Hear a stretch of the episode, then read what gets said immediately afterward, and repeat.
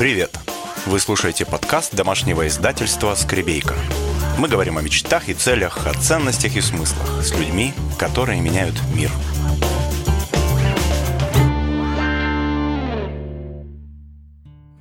Доброе утро! Доброе утро, Ольга.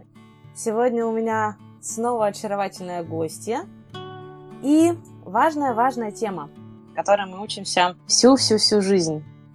Сегодня у меня в гостях Елизавета Филоненко, психолог, автор, как я сейчас узнала, вот прямо сейчас я это узнала, прям ряда книг, да, про воспитание детей, автор курсов про воспитание детей разных возрастов, еще раз повторю, психолог, и для нас Елизавета написала серию живых писем, правда, для взрослых, а не для детей, письма про эмоции. Они так и называются, эмоции. Елизавета, приятно познакомиться. И мне очень приятно какой прям у вас э, очень мне понравился ваш сайт. Обязательно его ссылку сейчас выложу. В подкасте встречаются имена, названия книг, адреса сайтов, проекты наших гостей и другая информация, которую трудно воспринимать на слух. Не спешите бросаться за ручкой. Все факты и источники с активными ссылками вы найдете в описании сюжета на сайте www.skribейка.ru. Прямую ссылку мы обязательно добавим в описание подкаста эта вот тема вся эмоций, такая огромная сфера нашей жизни, и, как мне кажется, очень часто она сильно недоисследованная. И нами, как взрослыми, в том числе и в первую очередь. Вообще, моя история знакомства с эмоциями, наверное, я очень часто про нее рассказывала нашим подписчикам, но расскажу еще раз. Однажды я пришла к психологу. Я не часто хожу к психологу, но как-то очень метко я это делаю каждый раз. Вот. И я к ней пришла, и она меня послушала и дала мне такое домашнее задание. Она говорит, Оль, Попробуй, значит, пожалуйста, в следующий раз вместо «я думаю» сказать «я чувствую». И все. У меня случился коллапс. Мой мозг не справился с этим заданием. Потому что я тот человек, который очень много думает, очень много мыслит, mm-hmm. и, как мне кажется, очень мало умеет чувствовать. И у меня такое ощущение, что я такая не одна. Mm-hmm. Вот эмоции, чувства, это ведь об этом. Можно ли, можно ли вот развить этот навык? Можно ли научиться чувствовать больше, шире, объемнее, глубже? Расскажите, ну, пожалуйста. У вас, скорее всего, там нет никакого дефицита эмоциональной жизни. Ни у вас, ни у кого. Там это такая иллюзия скорее. Может быть нарушена связка между тем, что вы про себя понимаете, да, то есть ага. вы понимаете, что вы думаете, это, это очень легко. А понимать, что вы чувствуете, как-то это называть, воплощать в словах, это как раз сложно. И вам кажется, что вы все время думаете, ну, многим, да, людям склонным там, к какому-то там размышлениям, кажется, что они все, все много думают, а чувство это так не про них. Но ага. на самом деле это совершенно база человеческого организма. Все чувствовать. Но есть иногда, ну, не редко даже, такая поломка между чувствую и воспринимаю, угу. что там у меня внутри происходит. Поэтому там, я думаю, что и в вашем, и в нашем, в любом случае, чувство – это базовая история. Потом мысли, и потом мысли, которые мы можем там высказать, и вот э, можно научиться высказывать и ощущать также про чувства что-то. Может Вообще быть... мысли сопровождают чувства. То есть как бы у вас есть сначала чувство, а потом вы по этому поводу что-то думаете на это основе. Ага. Вот это вот интересная связка, и мне было бы интересно в этом разобраться. Потому что, возможно, дело в том, что я не умею эти чувства себе распознавать и как-то называть. Угу. Это вот первое. Потому что, когда, например, я однажды прочитала, мне в руки попала книжка, книжка называется «Живи с чувством». Замечательная книга. Читали ее? Даниэла Лапорт на базе этой книжки я потом сделала такой workbook, да, рабочую тетрадь. Она называлась «Как ставить цели, которым лежит душа». Я вам обязательно дам на нее ссылку, вы можете скачать и распечатать. Смысл в том, что в этой книге рассказ как раз о том, что ну, мы ставим чувство немножко неправильно, да, опираясь там от цели, от надо, от всего, а можно ставить чувство, опираясь на то, не что я хочу получить, а что я хочу чувствовать. Ну, в общем, книжка интересная. да? да, подход очень любопытный, и при всем при этом я понимаю, что она вот там, автор перечисляет, у нее список прям из 100 или из 200 чувств, ощущений угу. разных, состояний. И я угу. смотрю и понимаю, что мне трудно эти чувства распознавать в жизни вообще. Вот mm. как научиться их распознавать? Вот быть к себе внимательной, что ли? Какие тут Вообще, есть? как бы основа физиологическое чувство и эмоции. Да, чувство – это несколько эмоций. Чувство, угу. оно иерархически выше как бы эмоций. Эмоции – это более ага. маленькая часть. Вот это тоже интересно, как разобраться. Чувства, эмоции, чем они отличаются? Ну, например, базовые эмоции – это страх. Ага. Это эмоция. То есть это более-менее такая монолитная как бы переживание человека, которые можно вот, ну, поймать в себе. Вот сейчас, ну да, я расскажу, как поймать, с помощью ощущений. Вот угу. ключ и дорожка к тому, чтобы понимать, что вы чувствуете, ощущения в теле. Ну, а поймать ощущения можно просто направленным вниманием. То есть, что сейчас со мной происходит прямо сейчас в теле, там, как бы, а что я ощущаю. Первый вопрос, угу. если вы хотите лучше разобраться в чувствах, это вопрос к вниманию к телесным реакциям. Что сейчас э, ощущается? И потом вы будете наблюдать некое явление в теле. Потому что любая эмоция, она имеет, ну, как бы такую виньетку, это ощущение в теле. Например, угу. там от страха живот может сводить, от радости могут какие-то быть ощущения там в груди, обида там живет, грусть где-то там за глазами, ее люди так описывают. Ощущения.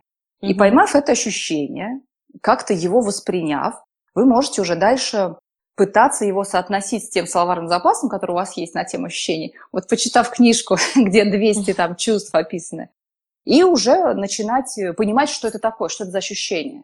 А чувство – это уже набор эмоций и ощущений. То есть чувство более глобальная такая история. Например, чувство любви. В ага. него может входить эмоция страха, эмоция влечения, там, эмоция тревоги, ну, всего чего угодно. Или там, ну, самые разные. То есть оно состоит из множества разных эмоций. И мы во времени переживаем всякие разные эти эмоции, которые глобально относятся к чувству любви. Понимаете, как бы, если вы сильно волнуетесь за ребенка, в общем, все равно это как бы входит в ваше понятие, в ваше воплощение там любви к нему. Вот так. Получается Понимаете, такая матрешка. Да. Можно нарисовать несколько кругов. Самый глобальный круг это будет чувство, да, которое да, да. состоит из разных эмоций. Да. И еще в самом маленьком круге это будет ощущение, которое есть в теле. Да, Ощущение, О. да, эмоция состоит из ощущений. Это такая, да, иерархическая, системная история. Ну, прям я увидела, как это можно нарисовать, как можно это нарисовать, да. чтобы стало понятно. Потому что у меня вот вопрос, да, всегда был, чем это одно от другого отличается. Интересно. Ну, как бы, да, и, и детей можно учить, и себя можно так как бы, ну, развивать. Надо сначала понять, где я что-то ощущаю что так. вообще со мной происходит. Потому что если сразу, обычно сразу по привычке, мы, как, как вы да, сказали, мы идем в голову. Так, а что, что сейчас происходит? Мы так ну, или если меня спросить, что ты сейчас чувствуешь, я могу легко сказать, а ничего я сейчас не ощущаю. Что я сейчас могу ощущать? Ну, я вот ну, сижу, живу, разговариваю, что я могу сейчас ощущать? И ну, вот что? если направить внимание, тогда уже что-то начнется, да, какой-то процесс. Угу, да. Ну, если вы заинтересованы в разговоре, да, то, то вы ощущаете как минимум интерес. Интерес. Да? А в теле? Да. А с, теле, с тела же лучше начать, так? Ну, да. Да, эмоция просто интереса, она легче распознается. Да, но ага. интерес его связан с неким напряжением, например, там мышц лица. Представьте себе заинтересованное лицо. Просто, угу. да, на уровне картинки даже. Это же какой-то более-менее такой, ну да, человек подается вперед немного. Он как-то э, напрягает взгляд. Это угу. тоже ощущение. Можно на самом деле в изучении эмоций, там, своих чужих, идти от картинок. Кстати, у меня на одном из курсов есть такое задание, с которым люди справляются довольно неплохо. Надо по картинкам понять, что человек чувствует на вот этой картинке. Очень интересно. И это, это проблема. Почему? Есть, Связь вот эта Ну, потому что мы как бы эту область плохо знаем, да. Как бы в результате там своеобразного воспитания мы это просто плохо знаем. Мы все этим живем во многом, мы эмоциональные существа на 80%. Но мы плохо знаем, плохо умеем говорить, даже словаря нет. Вот как бы люди, когда понимают, что они что-то чувствуют, они могут сказать, я переживаю. Но назвать это разнообразно трудно, потому что нет Слушайте, даже я слова. Так, я так подумала, что список сюда ощущений и эмоций можно будет приложить после нашего эфира, чтобы люди на самом деле посмотрели, насколько, они разнообра... насколько мы разнообразно можем чувствовать. Вот Наталья сразу задает вопрос. Доброе утро, очень интересно. А счастье тогда это что? Я думаю, что да, счастье это скорее ближе к чувствам, да, я не совсем вижу, ближе к тому, что это чувство. Потому mm-hmm. что в счастье, в общем, мы можем ощущать грусть. Согласны, да, что это, это возможно? Спектр эмоций разных, да, согласна. Да, что но в счастье можем ощущать огромный подъем или вдохновение. Это возможно mm-hmm. в счастье, но в счастье также возможно там элементы грусти, например. Как светлая грусть, да, так называют. Она не противоречит счастью. Счастье может быть там созерцательным. Счастье очень mm-hmm. широкое понятие, даже больше, ну, больше даже философское понятие, некое ну, наполнение там, Получается, что сейчас можно, если представить вот этот круги, которые мы сейчас описали, что я сейчас подумала, что можно идти с разных сторон. Можно спросить себя и прям провести целое исследование. А счастье для меня это что? Да, то есть какие я эмоции испытываю, когда я счастлива. Это я так угу. рассуждаю. Я бы пописала, например, об этом, чтобы в этом разобраться. Или что я ощущаю в теле, или как выглядит в картинке мое счастье. Угу. Ну, наверное, да, исследование счастья. Да, да, то есть как бы в, поиск, в поисках своего, чего мне делать, и да, в жизни вообще куда идти, можно исследовать того, что такое мое счастье. Да, да, это очень интересно, и правда. Мы же очень редко уделяем этому внимание, вот этим каким-то странным большим категориям, которые нам непонятны. Ну, например, счастье. Это же сложно представить нашим мозгам, которые натренированы на всякие там смарты и другие системы постановки цели, да? А mm. как измерить счастье? Как мне, ну, я понимаю, цель заработать такую-то сумму денег, да, а как mm-hmm. мне поставить цель, вот это изучение, замерение счастья? Ну, допустим, Но это тоже уже что-то технологичное. Тоже технологично. Счастье. Это же интересно понять, я продвигаюсь я вообще или не продвигаюсь, mm-hmm. я становлюсь счастливее по жизни или нет. Из коучинга я помню прекрасный инструмент, который называется шкала. Когда я могу да, себя да, прямо да. сейчас спросить, сейчас от 1 до 10, где один я вообще раздавлена, а 10 это я парю, где я сейчас по этой шкале, вот по ощущению внутреннего счастья. Я могу сказать, что, например, сейчас я нахожусь на шестерке, и задав себе вопрос, а что я могу сделать, чтобы передвинуться на семерку, я да, могу да, как-то... Да, это... хороший инструмент, я тоже его использую часто. Ползуночек сдвинуть, да? Просто интересно тоже, если, если делать такую шкалу, да, то я бы не брала понятие счастья, потому что в нем все-таки для большинства людей в этом слове существует что-то такое ну, как бы очень напряженное, ну, отчасти даже эйфорическое, да, я прям вот угу. счастлив. Я бы брала там слово благополучие. Оно более такое, да, более бытовое. Насколько угу. я благополучен сейчас. И что сделать, угу. чтобы мое ощущение там сдвинулось на шаг. Ну, несчастье брала бы. Ну, просто вот, мне кажется, так, так будет практичнее, что ли. Кому что интересно поисследовать, кому любопытно, да, какую, какую вот э, эмоцию для себя, не эмоцию, чувство вот для себя поисследовать. Конечно, вместо счастья можно взять все что угодно в любой момент времени и походить по шкале. После каждого эфира мы получаем отзывы и благодарности от вас, дорогие слушатели. Теперь у вас есть возможность поддержать подкасты не только словом, но и делом. Станьте патроном проекта, а я буду высылать вам бонусы и специальные подарки. Подробности на сайте издательства www.skribейка.ru и в описании к каждому подкасту. Спасибо, что вы с нами. Вот дальше нас спрашивает Татьяна.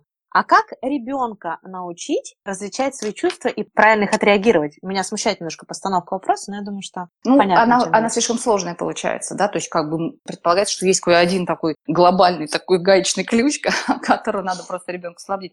Это не так, потому что большинство угу. С трудными чувствами, с противоречивыми чувствами взрослые не могут обойтись. И мы не можем научить ребенка, потому что эта область слишком сильно выходит ну, за рамки такого нормального контроля взрослого. Мало кто из взрослых может похвастаться, что я вот знаю, да, как с, с теми эмоциями или иными обращаться. Вообще тем же путем. Mm. Ребенок понимает это точно так же. Он понимает, он, он всегда не знает, что с ним происходит, маленький ребенок. И, и вообще до школьного возраста дети, дошкольники, они вообще очень слабо в этом разбираются. Их можно mm-hmm. научить в этом разбираться, но очень много в этом научении будет действительно искусственного. То есть он просто привыкнет, mm-hmm. что когда с ним вот это и то, и это происходит, ему там объяснят, да, там кулаки у тебя сжимаются, ты напрягаешься весь, это значит, ты злишься.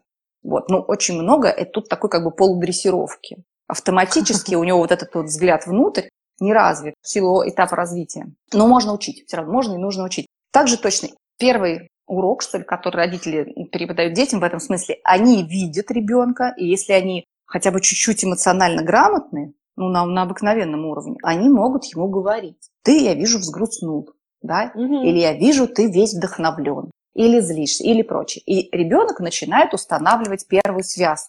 Угу. Ага, так вот, значит, как называется, когда у меня внутри там это пожар, или там что, После этого он, зная уже это слово и как-то сопоставляя его с состоянием, он может начать говорить, вот у меня вот то-то. У меня был очень маленький ребенок, очень смешной случай. Это мой ребенок был. Когда она почему-то в три года совсем маленький ребенок стащила все тапочки со всего дома, всю обувь в какую-то огромную кучу. Непонятно зачем и, и как бы что такое, что происходит. Мы спросили, что? Ты что делаешь? И она гордо сказала, показала на эту пирамиду, сказала, это я от злобости. Она даже говорила это плохо. Она на кого-то там почему-то разозлилась и решила вот так воплотить, значит, свою злобость. Такой смешной случай. Конечно, и она сама сообразила, что она чувствует злость, и что mm-hmm. ее можно выразить, как-то там выплеснуть. Это ее научили что когда вот это происходит, да, вот это называется злостью, и можно что-то делать, физически делать. Таким образом ты сливаешь часть энергии гнева. Ну вот, вот так примерно происходит. И так вот ребенок потихонечку учится. А потом, когда, например, более старший ребенок в школьном возрасте, что с тобой происходит? Он спрашивает, говорит, я не знаю, я мне знаю. плохо, а где там тебе плохо? А он описывает вот эти вот места, да, но на что это похоже. Давай там вот на это это похоже, там на чувство вы можете называть. И он постепенно, конечно, с вашей наводкой учится это понимать. Но тут взрослый mm-hmm. должен быть более-менее вообще в теме. Но получается, как всегда, как в любом нашем разговоре, который происходит с авторами наших живых писем, даже когда мы говорим про живые письма для детей, мы всегда приходим к тому, что, дорогие взрослые, начинать надо всегда с себя. Всегда с себя. Насколько вы сейчас умеете различать свои эмоции и их грамотно отрабатывать, да? Насколько вы сейчас можете поймать свое состояние. Если вдруг это состояние какой-то дикой злобы, а можете ли вы, оп, так, что-то я сейчас злюсь, дорогой ребенок, и если ты сейчас не прекратишь, я начну на тебя орать. Насколько часто вы умеете себя поймать в этих ощущениях, распознать их, озвучить и предупредить, что сейчас будет, да? Да. Не слишком ли мы много требуем от ребенка? Сейчас один маленький шаг назад, и потом мы будем двигаться дальше. Тут как раз про счастье, когда мы рассуждали, поступил еще один вопрос, что для того, чтобы определить счастье по шкале, нужно иметь критерии счастья. Какое ну, верное а, наблюдение. Да. Очень системно пишет. Системно. Но до этого мы как раз поговорили, что можно... Да, ну хороший, кстати, на самом деле вопрос, правда. Очень хороший замечание. Потому что, как мне кажется, что эти критерии, они, безусловно, быть должны, но они должны быть выработаны личной системой ценностей. То есть mm-hmm. это же я не могу вам прийти и сказать, что у вас вот такие критерии счастья. Потому что у Ваше меня счастье вот такое. Ваше счастье имейте в виду, да, я вам сейчас расскажу. Так не бывает. И поэтому это правда критерий, но это личная работа. Это и вопрос, но... где я чувствую себя счастливым. Один там Когда, в лаборатории, а другой на, лыж, на лыжах. Да. Да-да-да, когда я это счастье ощущаю. Ну вот как раз это, если вернуться к той диаграммке, которая у меня сейчас прямо в блокноте уже нарисовалась, как вы сказали, что чувство состоит из эмоций, а из эмоций из ощущений, то вот это прекрасное личное исследование. Что для меня такое счастье и как я понимаю, что я счастлива. Поэтому вот это интересно, прям это вот угу. интересно поисследовать.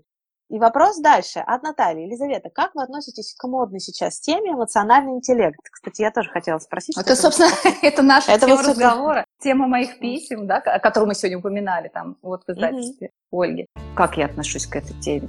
Я в ней работаю, и это очень продуктивная тема, просто очень многими людьми как бы сейчас она понимается искаженно. Как бы, как им показалось, что это такое, так они это дальше и мыслят.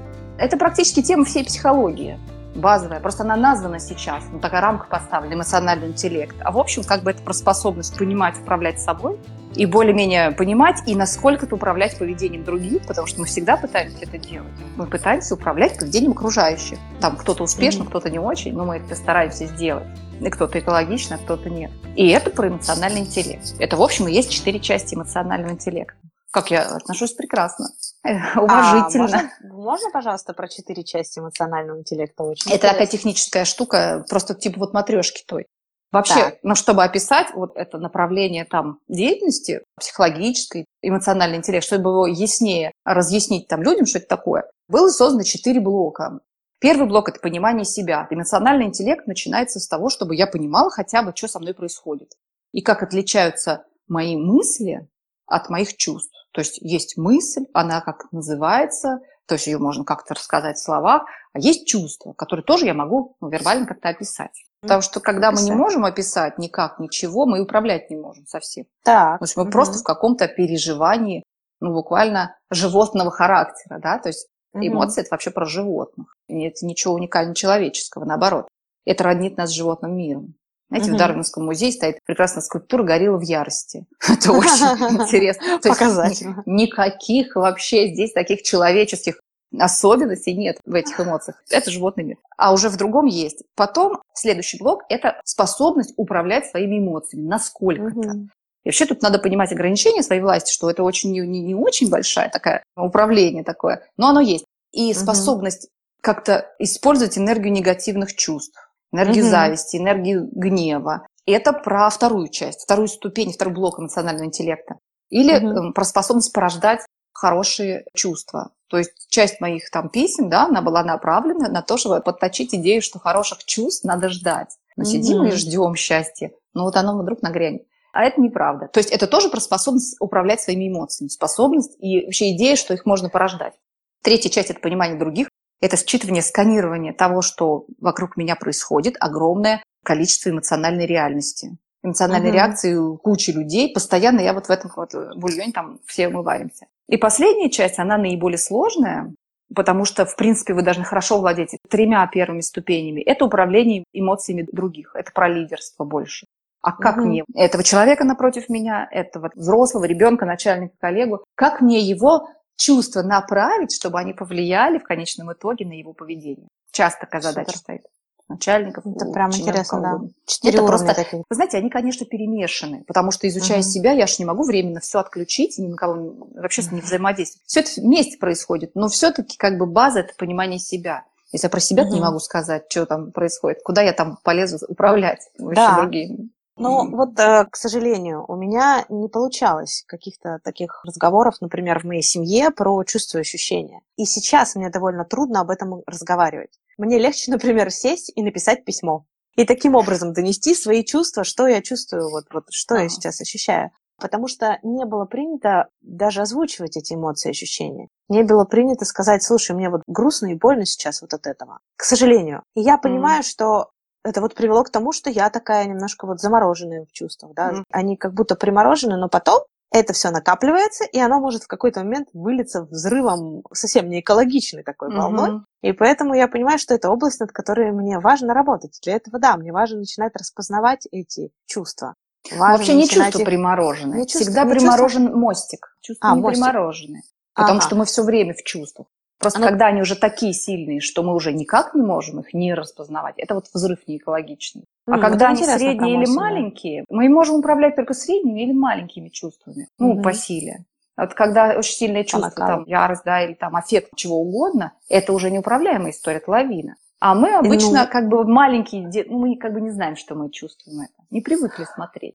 не привыкли. Мне очень нравится тут статья, тоже дам на нее ссылку. Писала ее прекрасный психолог Татьяна Мужицкая, тоже наш автор.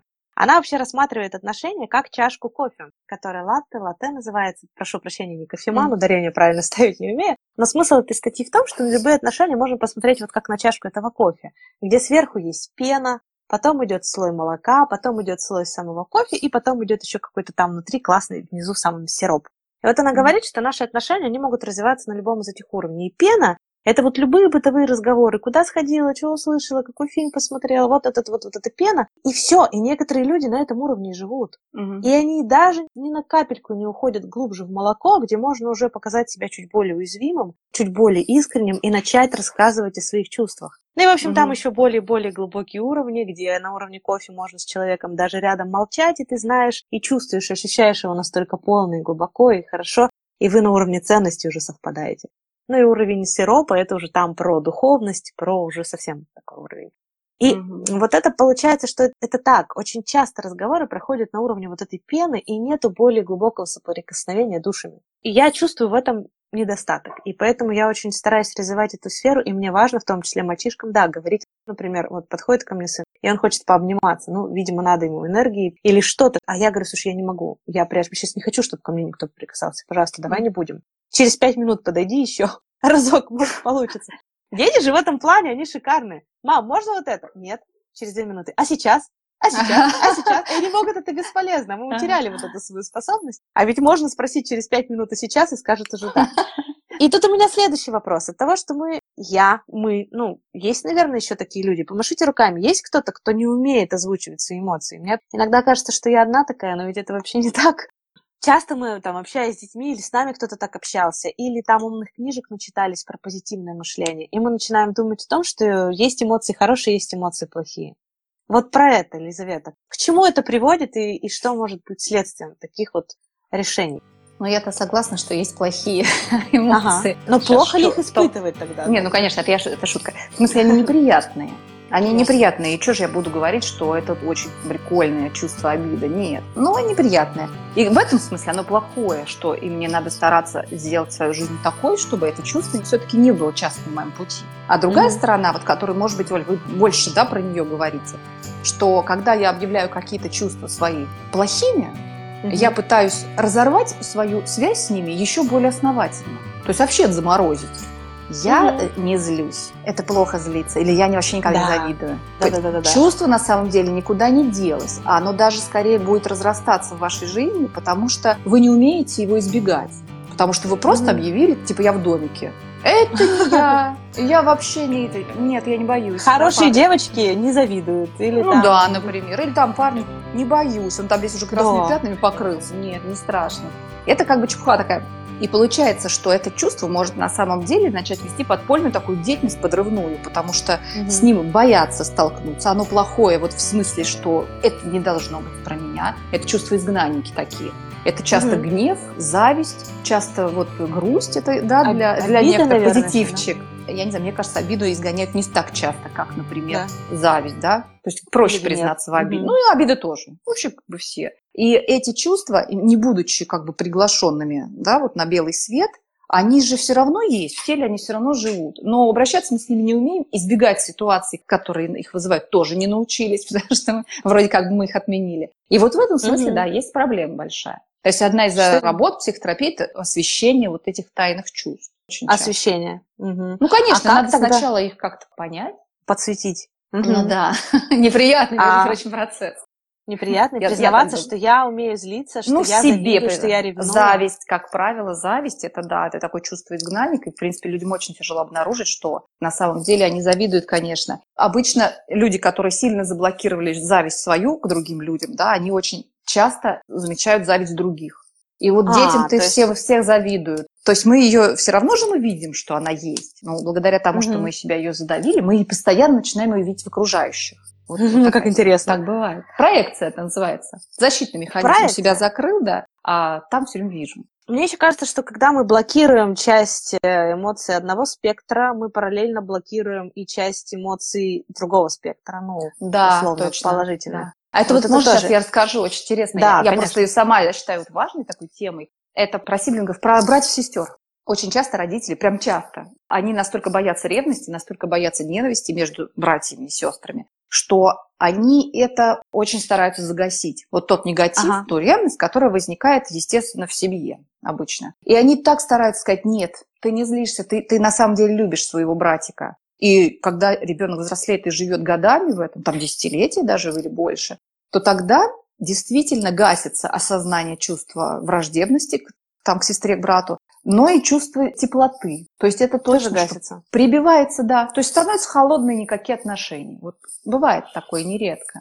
Можете загасить, можно стереть как бы из э, осознания человека, если у каждого Так нельзя, ай-яй-яй. Ты Да, хороший мальчик, ты не ну, ты же любишь, да, ты же не злишься, это там что-то так случайно лопаткой по лбу дал, это какой-то нонсенс. И Мгм. вот, да, гас- гасится и одно, и другое. То есть это Да. же на самом деле не редкость, что между братьями и сестрами отношения, ну, абсолютно нейтральные. Впечатление такое, что они, ну, чужие во взрослом возрасте. Да, такое Или есть. скрытая враждебность в детстве. То есть пока родители рядом вроде сижу, ничего, а как только они ушли, обязательно там толкнуть младшего, да, обязательно отнять, что-нибудь такое бывает. Бывает. Получается, что, опять же, мы это закладываем в детей с детства. И получается, что чтобы это не закладывать, нужно разбираться с собой. Но мы снова и Ну снова да. приходим к этому. Вот Татьяна пишет, например, не отлавливаю свои эмоции сначала, когда они зарождаются, а потом могут накопить лавины. И хотела бы больше контролировать их, раньше замечать и справляться. Да, ну тоже про, Тогда- про- про внимание к ощущениям. На самом Внимание деле к любая тревога, это обязательно вы уже напряглись. Вы уже можете почувствовать даже минимальное раздражение. Вы просто как бы сканируете чаще себя, что там, Мгм. что внутри. Я, например, часто замечаю, что я как будто не дышу. М, Это про тревогу, скорее всего. Потеря За- дыхания. Затаить, или про дыха- какую- затаить дыхание. Или про да. какую-то суету для меня это, что нет спокойного дыхания, потому что где-то я Ага. читала, и это я по себе тоже прослеживала, что невозможно одновременно глубоко дышать и тревожиться.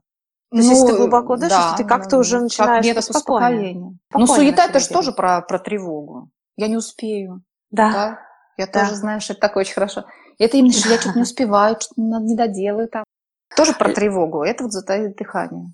Это да. Это получается, что то, что мы можем начать для себя делать, это сканировать себя почаще на телесные ощущения, да, на то, что Мгм. сейчас со мной происходит. Прям даже Ну, можно, если наверное, стоит такая задача, если вы хотите развить Если вот хочется, область. да. Вот, ну, например, Татьяна спрашивает, а как же начать раньше замечать справляться со своими эмоциями? Можно даже вплоть до того, что поставить себе напоминалку и отслеживать в течение дня, прям по, по будильнику, Мгм. что сейчас. Потому что мы настолько бываем небережны к себе, что можем банально притуплять вплоть до физических ощущений, что вот у меня вообще-то нога затекла, или я вообще-то давно хочу в туалет, Да. но пока я не допишу статью или отчет, я туда не пойду. Это же Мгм. уже вообще отрицание себя на физиологическом каком-то даже уровне, да? Знаете, если это сознательное решение да, вот, э, человека, то есть иногда, да, я там сижу там, на конференции, у меня что там затекло, мне хочется походить. Но я же понимаю, что ситуация не та. Я понимаю, что этот дискомфорт выносим. И я Понятно. сижу. Это осознанная история. Такое Или там, ну, бывает. пускай даже статью напишу. Я понимаю, что если это мое решение. Часто это же бессознательно происходит. А вот, я про бессознательно. Вот. Когда да. мы даже не замечаем, это... что с нами происходит, когда мы даже не замечаем, что с нами, с нами что-то не так. А вы знаете, что я заметила, что люди все время спрашивают очень часто, как распознавать эмоции и справляться. То есть это вообще в связке идет, как бы пара такая сразу. А mm-hmm. на самом деле с большинством эмоций можно никак не справляться. Ну, то есть видеть их, и пусть они там проходят. Они же как волна. То есть, понимаете, может быть такая история, это мы сразу такая война с самим собой. Распознать и, и загасить быстро. Может быть, это тоже нам мешает жить как-то более ну, расслабленно? Что с ним справляться-то? Они есть и есть. То есть я могу я тревожиться, думаю, но делать, например. Да. Волнуюсь, но Кстати, делать. и боя, бояться можно и продолжать делать. Ну да, и делать. И что мне с ней справляться? Она не, не такой силы, чтобы она заблокировала мою деятельность, и я могу там волноваться и что-нибудь делать. Все равно. Там идти но на работу. Ми- меня вот зацепило слово «избегать». Избегать эмоций. Но тоже ведь не вариант. Угу. Ну, они же а. будут, мы же живые избегать в плане, чтобы пореже сталкиваться с этим, благодаря осознанной работе над собой и со своими А, вы имеете в виду, вот э, когда мы выстраиваем жизнь, чтобы избегать каких-то эмоций? Да, да, да. да, А, не, ну вот я имела в виду, знаете, простую вещь. Бывает так, что с друзьями такая бывает история, что люди жалуются, что вот как-то не то там с другом что-то, мне все время то ли зависть совместно, что-то такое.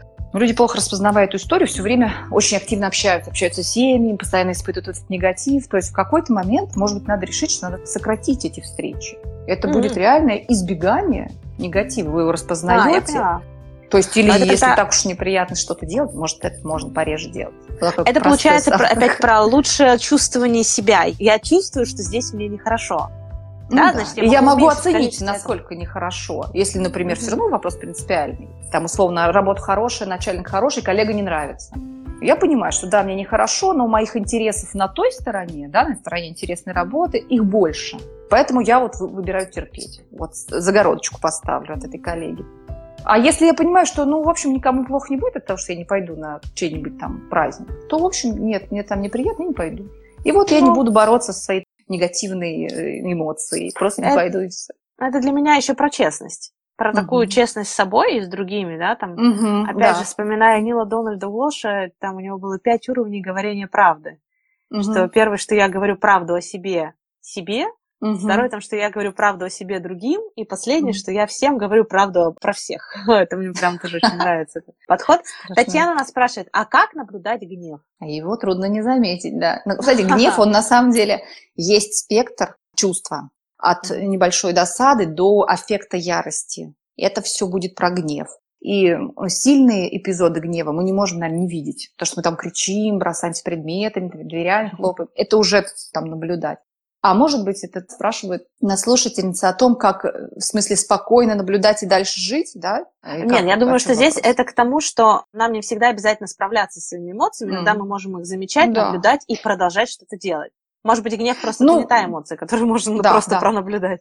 Ну, мне кажется, слабые стадии гнева, да, небольшое раздражение, можно и пронаблюдать прошел кто-то, no. Ну. раздражил меня, но не совсем корректно всегда идти и высказать ему, да, донести свое чувство. Знаешь, не раздражаешь. Ну, во что превратится жизнь, если мы все вот эти Привет, мелкие... ты меня бесишь.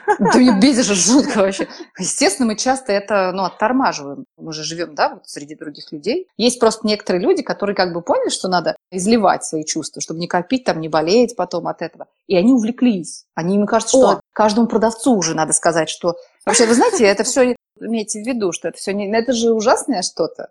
Нет, не надо это все эмоции с, выливать.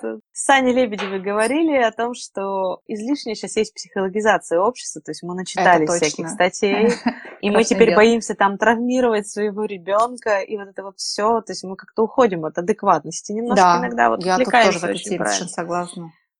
Это, это все уже просто какие-то тиски. Родители говорят, да я вообще боюсь быть мамой. Это же столько можно накосячить со всех сторон, что не пойми, что делать уже.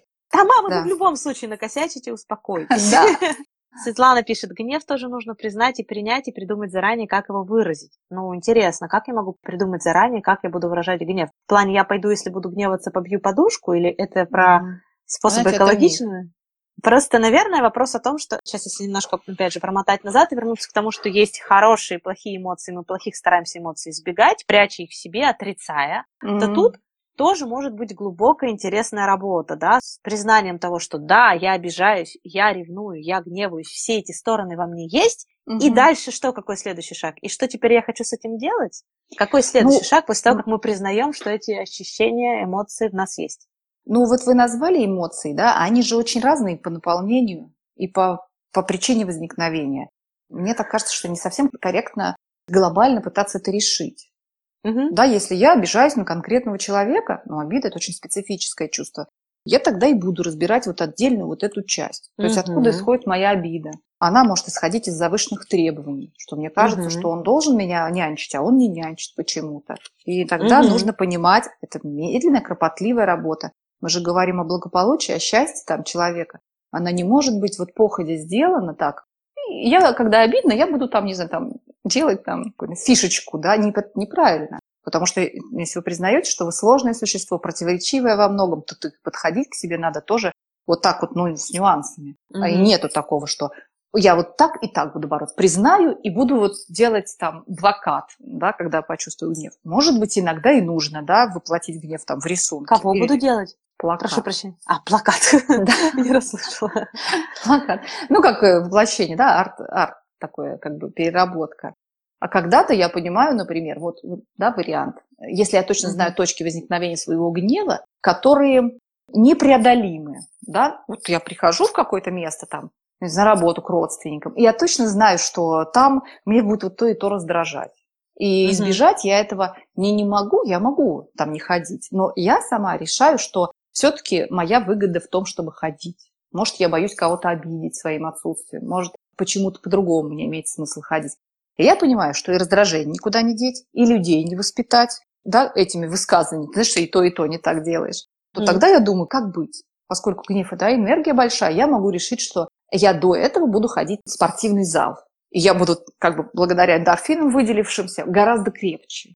Или я вот буду mm-hmm. что-то такое делать приятное до и после, чтобы немножечко себя, ну, вознаградить за какие-то там терпения, усилия. Почему нет? Или я буду сидеть, просто кивать головой, не вовлекаться эмоционально в какие-то там споры, разговоры, и, ну, да, хорошо. Ну, хорошо. если человек может так, то да. Но обычно он кивает головой, а внутри он там себе, значит, уже...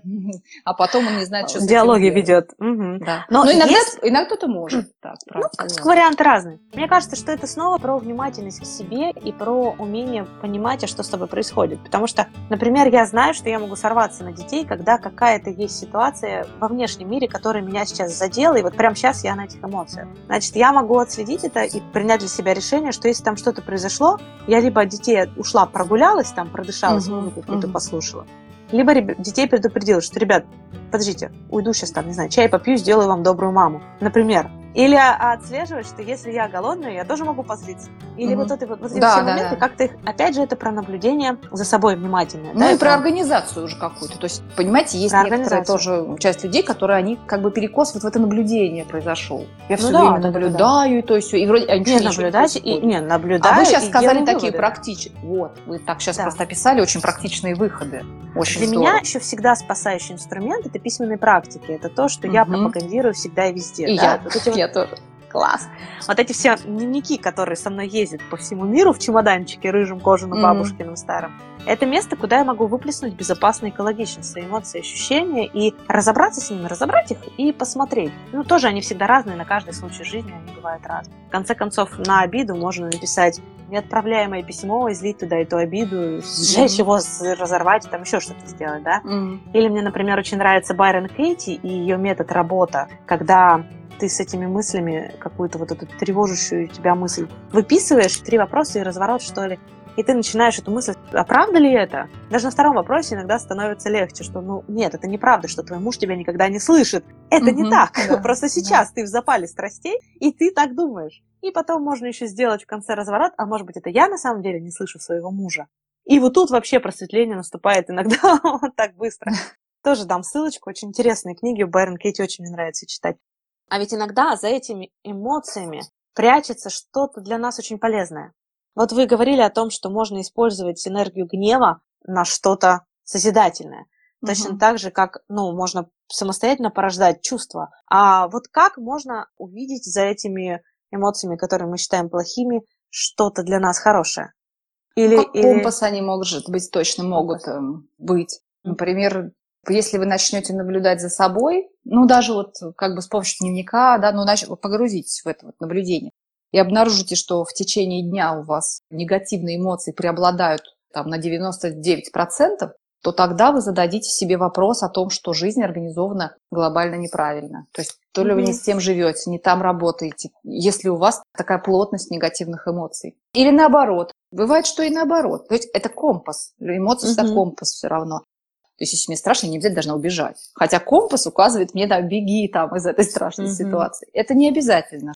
Компас – это не руководство к действию. Но вон компас, он показывает, я вот этого там боюсь, мне, мне вот это надо развивать, может быть. Или наоборот, человек считает, что он живет в аду, постоянный негатив, все ему не так, да, ужасно там семья, ужасно там муж, жена. И тоже, наблюдая за собой, он может обнаружить, что вот как бы процент этого негатива, он не такой большой. Угу. А на самом деле он там огромное количество времени проводит в позитивных эмоциях, общаясь там с детьми, общаясь, что-то делает, но его фокус внимания на плохом, если это что-то плохое происходит. внимания. Да, да. Но, но нам наблюдение за эмоциями может помочь обнаружить этот перекос. Угу, Потому что угу. мы можем считать, что все плохо-плохо, а на деле вроде как я вот большую часть дня и ничего. Ага. Тоже такое. Мне думается, что еще иногда какой-то какой-то страх, на самом деле он нас хочет от чего-то уберечь и что-то ценное это там есть за этим. Mm-hmm. То есть он, может быть, у нас есть такая ценность, как стабильность жизни, например. Mm-hmm. И страх, он нас уберегает от боли, которая может нас при каких-то переменах задеть. Мне тоже думается, что с помощью письменных практик можно с этими страхами поговорить хорошо. И просто, ребят, вот ты, конкретный страх того-то, ты что вообще от меня сейчас хочешь? Что, что ценного ты себе несешь? И вот такой письменный диалог, я читала про такой диалог с перфекционизмом в книжке какой-то для писателей. Ну, в общем, там прям целый диалог писала она с перфекционизмом uh-huh. автор. И это было очень интересно, что она с ним договаривалась вообще очень хорошо. Uh-huh. Другой раз это книга «Большое волшебство» Лиз Гилберт, где она со своими страхами. Она говорит, страх – это сиамский близнец творчества. Ты будешь бороться со страхом, ты и творчество, тоже творческое начало в себе загубишь. Так ты договорись со своим страхом. Она говорит, чуть ли я там не договор со страхом подписывала, что я от тебя не отказываюсь, будь со мной, но только вот сейчас я с тобой, а вот сейчас я пошла и попишу. И да, брошусь да. головой вот в этот проект, это мне тоже очень нравилось. Еще я читала, что можно прям напрактиковать у себя, да или нет, где в твоем теле и как твое тело отвечает да или отвечает угу. нет. Прям потренировать. Да, это очень, мне кажется, тоже полезная практика. Угу. Потому что мы очень часто делаем вещи, как, как бы говорим «да», а внутри все наоборот говорит И нет. все равно все выходит потом а через мы... одно место. Да, бывает. Ну, по крайней мере, вот говоря «да» на внешнем уровне или «нет» на внешнем уровне, очень часто мы не слышим того, что внутри на самом деле противоположное. И это противоположное очень сильное не сомнение там какое-то, а просто сильный такой пожар. Классная же просто практика, можно брать и слушать. Говорят, можно начинать с простейших вопросов. Ну, там, меня зовут Оля, и слушаешь это. Может, может я мужчина вообще? И где да, да, чтобы определить, как тело отвечает. Да, да, да, да, да. Да, да. да Очень смешная Надо же с простых вопросов начать. Да. Светлана пишет, я сначала отследила действительно свои точки гнева. Например, меня бесит, когда ругают то, что я приготовила. Тогда я решила, что если ну, моя еда не понравилась. Я тоже по этому поводу бешусь. У меня просто там... Не ругает никто. Ты готовишь себе сам вперед. Так, тогда я решила, что если моя еда не понравилась, то я спокойно спрошу выбросить, и действительно ее выброшу, если она правда плохая. Эффект был удивительный. Очень здорово. Это как раз про грамотное наблюдение за собой. Так, а сейчас нам обязательно нужно, Елизавета, рассказать про письма. Что ж там такого ценного и что в процессе этого человек может с собой сделать? Расскажите, пожалуйста. Письма посвящены эмоциям в большей степени, чем чувствам. То есть это серединки матрешки. Потому что они доступнее всего нам, они проще, и потому что освоение этого блока, оно, в общем, достаточно. Остальное все человек делает сам. Они посвящены разным эмоциям, там, таким как гнев, радость, зависть. И в письмах много практики. Я когда их писала, вообще мне очень понравилось их писать, честно. Вот они меня совершенно... Вначале мне показался этот проект каким-то странным, потому что я подумала, как же я так коротко расскажу я же могу об этом, это же моя работа, я же могу об этом говорить так долго. А как-то я ужму это в письмо. И потом я поняла, что это замечательная вообще для меня практика, и что это, да, можно, самое главное, уместить вот в сравнительно небольшой объем. И интересно мне было, действительно, я чувствовала, что я пишу как собеседнику. Вот это потрясающе. Для меня это тоже а... была письменная практика. В письмах много практики, которая направлена на распознавание эмоций, которая направлена на направление эмоций в русло, которое скорее всего, полезно для вашей жизни. Вот такая базовая моя идея была в том, что те, что условно плохие чувства, это очень энергетичные чувства, типа гнева. То есть в них заложен такой огромный заряд энергии, что его обязательно, во-первых, вот так и так он выйдет, только он выйдет uh-huh. не экологично, и что его надо использовать, и его можно использовать. Uh-huh. И то же самое про, про энергию других чувств, типа зависти, болезненных чувств, трудных. И другое направление моего, да, такого посыла, что ли, в этих письмах, оно было о том, что хороших чувств не надо ждать, не надо их дожидаться, uh-huh. сидеть и переживать, что они нечастые, они гости. Потому что хорошие чувства создаются своими силами. Это то, что вот про письма. И вообще вся работа с эмоциями – это работа ну, в спокойном поле, на опережение. Вот люди обычно спрашивают, что мне делать, когда я там бешено злюсь на ребенка или ужасно злюсь на жену. Ну, есть, конечно, какие-то такие экстренные пожарные методы, но в основном, когда вы уже вот в таком пожаре, особо сделать ничего нельзя. Чего? Зато можно, да, в этот момент, ну, как бы постараться не убить никого. А в моменты спокойствия, то есть мы подготавливаем себя к сильным чувствам в моменты, когда эти чувства слабые или вообще практически нет какого-то сильного переживания. И вот тогда, mm-hmm. работая там над собой, когда все хорошо, потому что mm-hmm. когда все хорошо, все спят, ничего не случилось, что, что делать. Но самая эффективная работа над личностью – это когда все более-менее, ну, такая, непрорывная, может, она, и мы будем готовы к сильным чувствам, если мы в спокойном состоянии мы будем делать правильные вещи. И вот практики посвящены этому. Практика есть в каждом письме, и я старалась сделать ее полезной. Она результат психотерапевтических таких моих практик. Это все очень живая история. В общем, посыл-то такой, друзья, всем нам надо быть здоровыми, морально, эмоционально. Ведь от состояния каждого человека зависит состояние вообще в целом городов, стран, вот так это, я что-то сейчас глобально зашла. Но, в общем, чтобы вокруг надо, у нас было как можно больше здоровых людей. Потому что ведь эмоции, они ведь и про здоровье тоже, да? Психосоматика же не да. просто так. Да. То есть, когда мы это все гневы, обиды, все это закапываем в себе, потом это начинает выходить на телесном уровне. Как ни крути. Верим Но в оно, это знаете, как верим. бы это постоянная тренировка. Если вот, например, да. человек, который часто испытывает гнев, без mm. всякой метафизики, ваш э, организм часто в определенной ну, системе боеготовности. То есть часто mm-hmm. это высокое давление. И просто постоянно тренируя вот эту историю, вы просто изнашиваете свои системы. Ничего там волжественного нет в этой психосоматике такого, эзотерического. Как говорит, да, я не верю в эту психосоматику. Это очень простая вещь. Постоянно одно и то же чувство переживая, вы просто организм подтачиваете вот этим. Ага. Поэтому и... это да, про здоровье, конечно. Посмотрите, какая большая миссия у наших писем, что с помощью таких простых вещей просто взять ручку и бумагу и сделать практику, это мы можем поменять жизнь свою, жизнь своих детей, и тем самым расширять это все. Наталья пишет, конечно, от эмоционального комфорта каждого человека зависит жизнь окружающей всей страны и мира. Ну, я не одна так считаю, ура. Елизавета, огромное спасибо. Каким-то волшебным образом этот час пролетел для меня как 10 минут, правда. Да, точно. Мне очень понравилось. Очень интересно, Оль, спасибо, правда. Насколько вопрос, вопросы у меня влились одно из другого очень плавно и гармонично. Это, это здоровский для меня показатель. И все-таки я хочу список mm-hmm. книг и фильмов на тему эмоционального да, интеллекта в дополнение к нашим письмам. Мне казалось, я пыталась это создать, но мне казалось все время, что к этому всему нужны пояснения. То есть это нужен тренинг, на котором там группа, да, на которой это обсуждается. А когда человек просто смотрит кино, он смотрит сюжет. Спасибо всем, кто нас слушал. Если вы слушаете эфир в записи, пожалуйста, поотвечайте тоже для себя на те вопросы, о которых мы сегодня говорили. Попробуйте какие-то практики. И помните, что ближайшие 72 часа – это то время, когда надо очень-очень-очень взять и что-то внедрить из того, что вы послушали, для того, чтобы знания эти не умерли. Вон Таня пишет, Душкина, наша почтовая фея, что очень интересный эфир, хорошо, но мало, и хочется продолжения, и тема интересная и очень актуальная. Но, друзья, ссылка на письма Елизаветы в комментариях. Пожалуйста, читайте, выписывайте и самое главное, делайте практики. Еще я вам даю ссылку на страницу Елизаветы на Фейсбуке. Это такая профессиональная страница, да, ваша, как психолога? Да, да, там Профессиональный я. такой паблик это даже, наверное, уже. Елизавета, спасибо. Хороших выходных спасибо. и хорошей пятницы всем. И До свидания. Еще больше подкастов, статей и прямых эфиров вы найдете на сайте www.skribeyka.ru